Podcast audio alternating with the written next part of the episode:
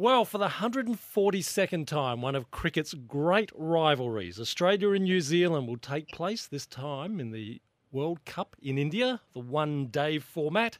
We're joined by a man who knows very much what it is like to play one day internationals against Australia. It was his last in 2016, but who will ever forget the 83 scored in the World Cup final against Australia in 2015? Grant Elliott, welcome to the show.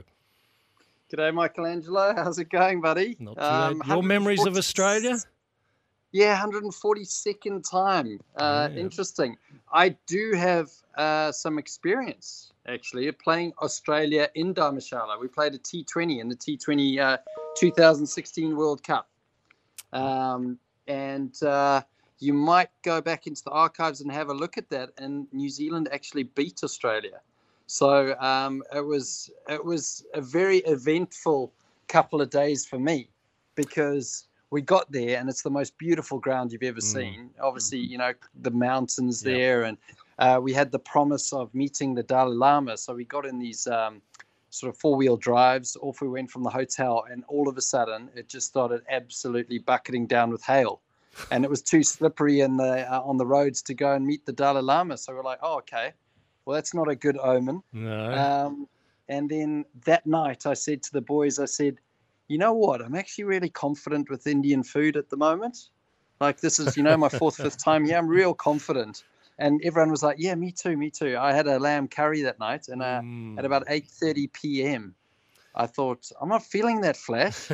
um, at about 10 a.m. the next morning, I w- was whipped off to the hospital, two saline drips in. Oh. And on the on the field at 2:30 playing against Australia. I remember Coach Mike Hesson coming up to me going, "What's the story? Are you are you fit? Are you ready to go?" I said, "Mike, I don't know. I've been up all night. I've had two drips in me. I mean, you know, your guess is as good as mine." He said, "Right, you're playing." well, you must have started a tradition because Tuesday the New Zealand team did get to meet the Dalai Lama. Now, what what drew you to? The, I mean, it's a major world figure, but what draws the New Zealand team to this moment? I don't know. I, the only thing I can think of is Kane and his like mentality and just way of going about things. Um, I think he's always wanted to meet him. So um, this may have been the first meeting because I saw a really good photo of Kane mm. and the Dalai Lama. Um, and then subsequently a photo of the family members. And I think that, you know, someone was, Matt Henry had his child there, he's like, uh, looks like under a year old um, and some of the wives and girlfriends met him as well. So I don't know. I mean, you you know, when in Rome, you you do the things that um, I guess fill your cup when you're touring. Not the whole team went, but I mean, I, I certainly would love to meet him. Um, I think it's a, a, great experience, and hopefully, it gives New Zealand the edge when they get onto mm. the field. It's been a great start by New Zealand four wins, one loss, and this is a great opportunity to pretty well lock the Kiwis into the top four. But the memories of the last World Cup final against England, the way in which you know, the tiebreaker sort of situation worked against New Zealand, how's that burnt or motivated through to the team this many years on? How much of a motivation factor does that still become for what happened last time?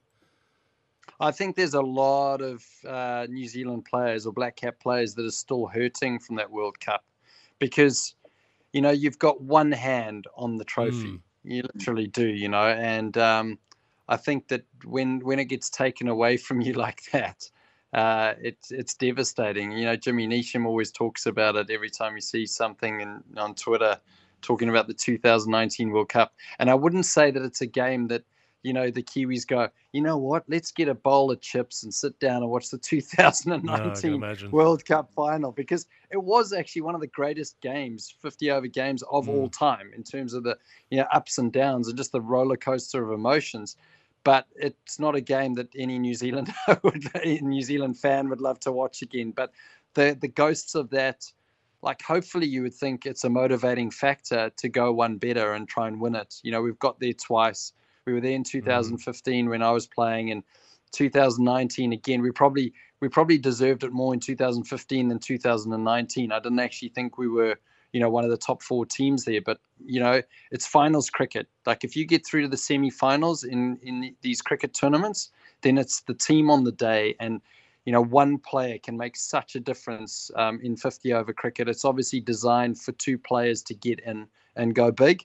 But um, you know, if one player has a blinder, we saw Quinton de Kock the other day, mm. um, then you know you, you, can go a long way to, to winning the game. And I think that you look at the Australian team, you look at the New Zealand team, all the batters are in um, decent sort of nick. They've all got scores, um, and they've got match winners. They really do have match winners. I think the only thing with Australia is I think their combinations they sort of they haven't started with these you know strong combinations but i think they've found that during the tournament and they've found a little bit of a rhythm and they always do.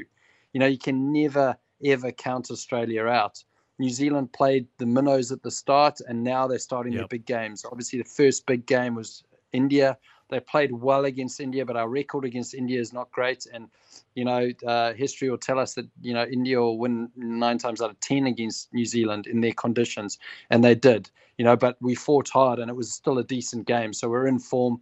Big hundred from uh, Daryl Mitchell, but mm. I just feel like Australia just bubbling away, and they're a team that yeah, they, they, I feel like they've got a little bit of momentum. So this is a massive game in the context of their tournament. The issues with the Australian team that we focused on over this side of the world has been about the batting lineup when Travis Head can get back into it. The issues of Australia not having perhaps enough spin capacity for a World Cup being played in India. What are the issues that have rolled around New Zealand's build up and the start to this World Cup?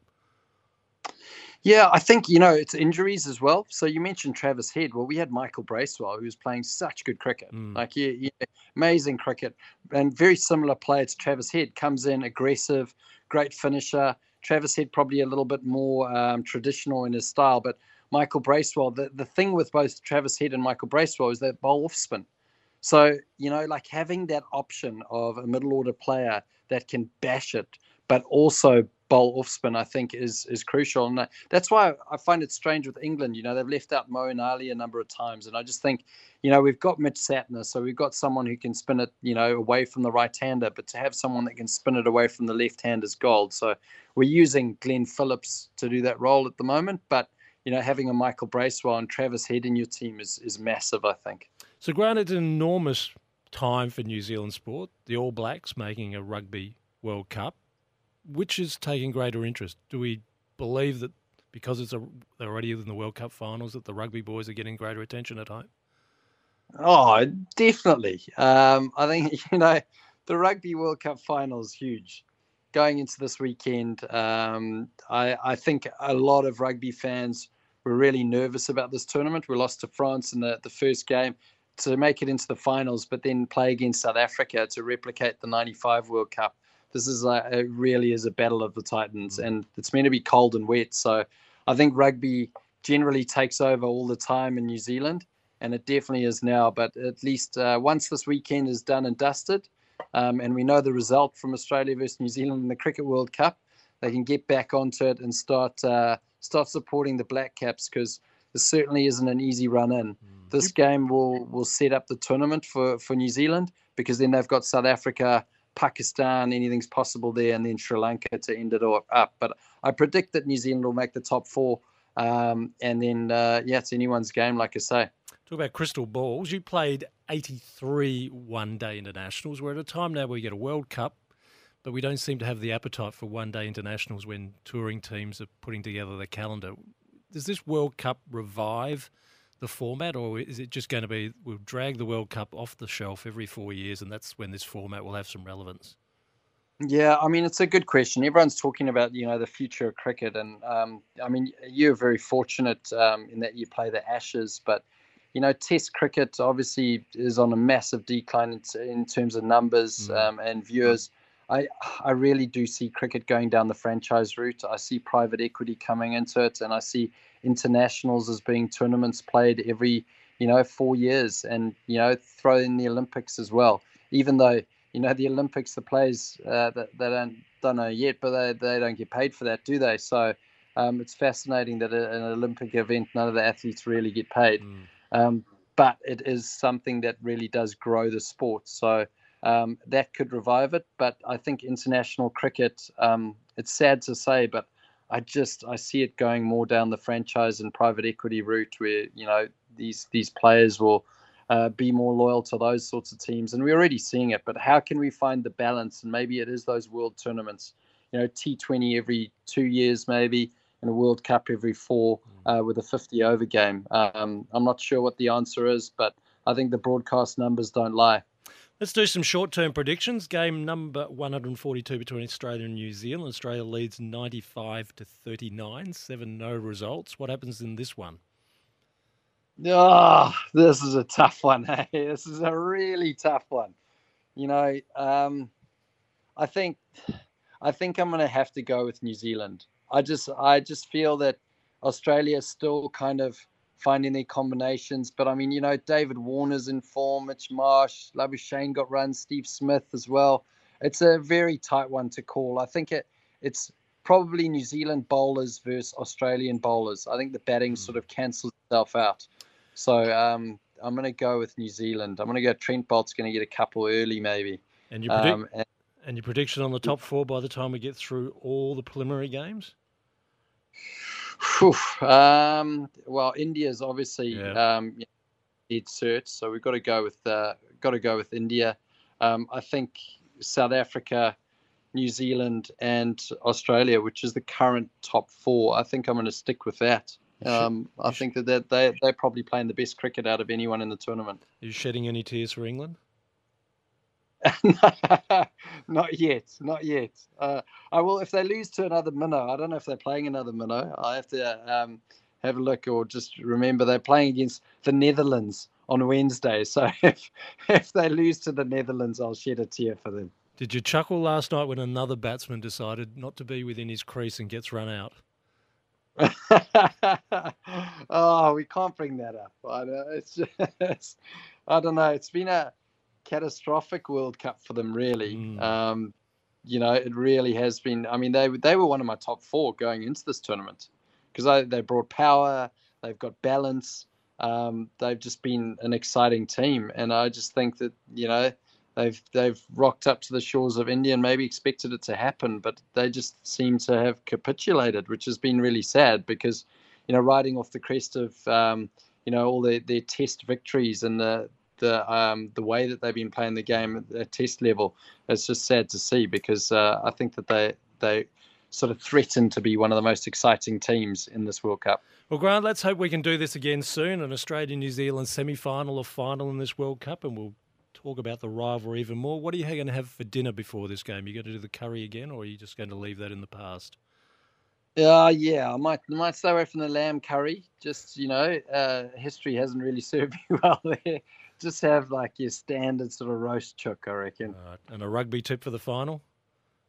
Rugby tip for the final. Oh, 15, I think uh, 15 12 to uh, the All Blacks.